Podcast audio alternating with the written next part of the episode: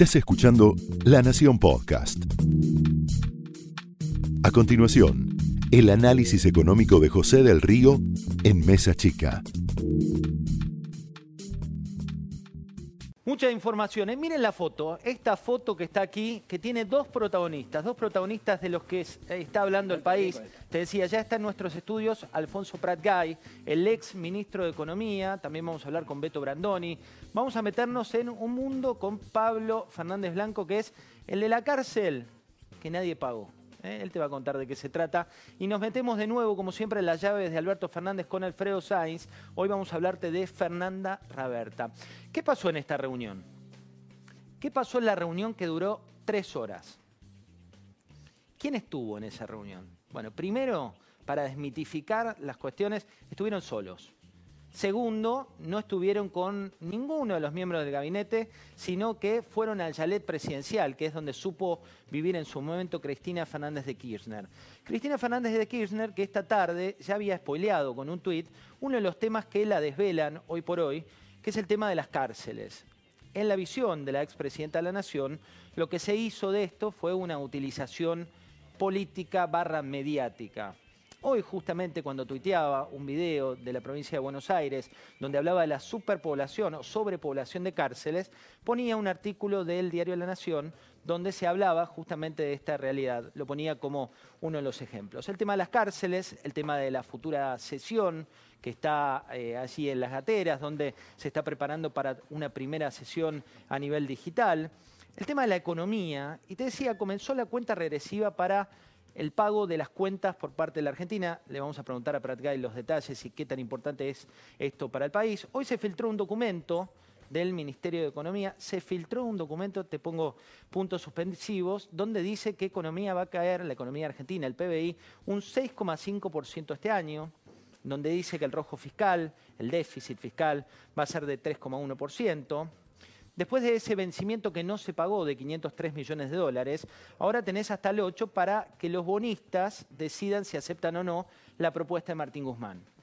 ¿Qué te dicen los bonistas? Nosotros te lo habíamos comentado aquí hace un par de semanas, cuando te decían que en este tipo de jugadas suele haber jugadas preparadas. Es decir, vos tenés que hablar antes con determinados bonistas para ver si más o menos esa propuesta les va o no les va antes de presentarla. Algo que en este caso no se hizo y por eso el propio Guzmán salió a hablar y a comentar que la situación lo sorprendía porque la propuesta era positiva, pero las negociaciones, para que no te esperes todo para este viernes, van a continuar hasta el 22. ¿Por qué el 22? Porque ahí vence el periodo de gracia para el pago de los intereses. ¿Qué dicen los argentinos respecto del default? Un tema que te parece muy lejano, pero no lo es tanto. Un tema que tiene que ver con el costo del dinero, un tema que tiene que ver con el día después, un tema que tiene que ver con honrar o no las deudas que tenemos como país, un tema que tiene que ver con una historia asignada de olvidarte de aquel que te presta dinero y privilegiar lo que te conviene temporariamente. El 55% de los argentinos está de acuerdo en cómo lo está llevando el oficialismo, cómo el oficialismo está llevando esta negociación. La encuesta es de poliarquía. El votante de Juntos por el Cambio, un 41% ya está en desacuerdo con este tema.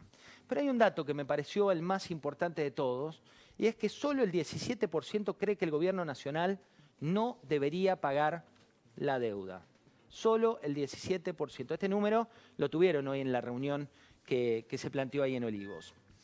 ¿Qué más te puedo contar? La cuarentena económica no aguanta más. Hoy en la provincia de Córdoba, nos miran mucho de Córdoba y nos han escrito mucho al respecto, varios comerciantes le dijeron al gobernador que van a abrir mediodía por más que el gobierno les haya dicho que no abran.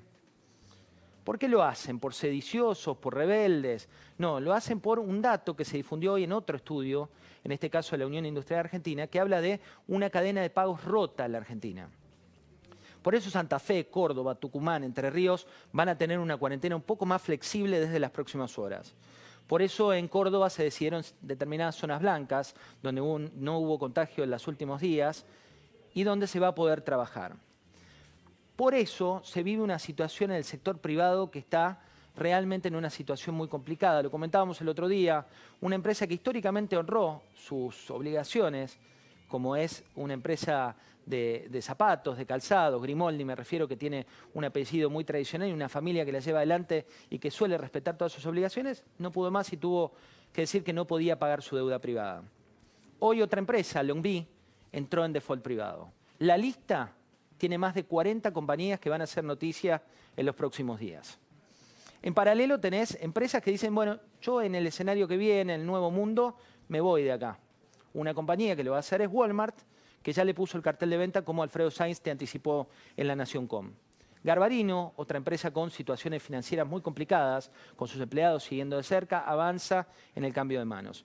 Y hoy amanecimos con esta pequeña Argentina, que es Aerolíneas Argentinas, que tiene nada más y nada menos que 11.900 empleados, muchos con la camiseta muy puesta, porque es la línea de bandera, porque salió a traer a gran parte de los argentinos varados, pero con un número que le ponía hoy Diego Cabot a las pérdidas proyectadas para este año.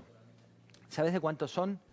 De mil millones de dólares. Sí, mil millones de dólares.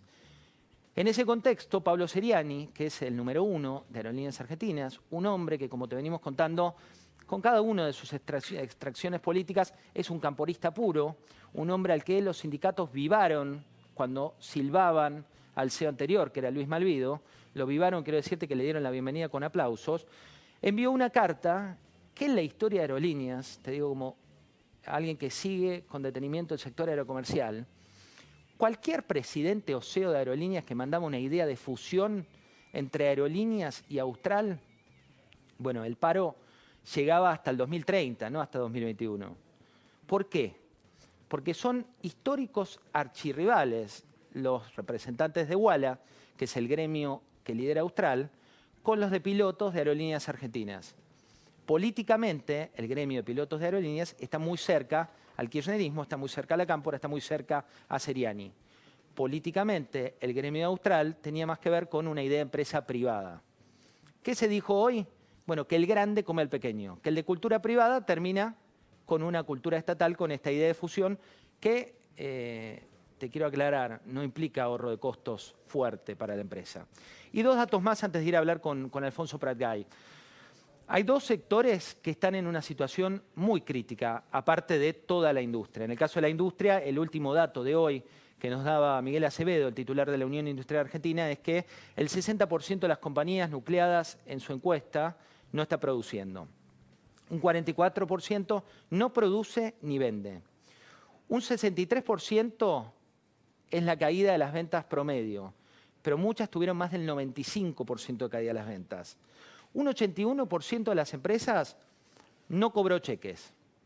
Un 60% de esas compañías tuvieron dificultades para pagar los sueldos, para pagar a sus empleados, para hacer frente a sus obligaciones. Y en este contexto, Vaca Muerta, que era la usina del éxito de lo que venía, el modelo, y hay que decirlo, es un contexto global que cambió mucho, en la Argentina la venta de gasoil cayó un 50%, la de naftas un 80%, la de combustibles, el JP1, que es el que alimenta los aviones, que es el del sector aerocomercial, cayó un 90%, el barril de petróleo está en 27 dólares, y esta usina que ves hoy como futuro de la economía local, aparece como una situación muy, pero muy complicada. ¿Por qué? Porque todas las petroleras de Argentina, las principales, Después les voy a preguntar a Pablo más detalles al respecto. Desde la principal proveedora de servicios petroleros hasta tres de las principales compañías no están pagando los sueldos en tiempo y forma. Esto fue el análisis económico de José del Río en Mesa Chica, un podcast exclusivo de la Nación. Escucha todos los programas de La Nación Podcast en www.lanacion.com.ar. Suscríbete para no perderte ningún episodio. Estamos en Spotify, Apple Podcast, Google Podcast y en tu reproductor de podcast favorito. Seguí escuchando La Nación Podcast.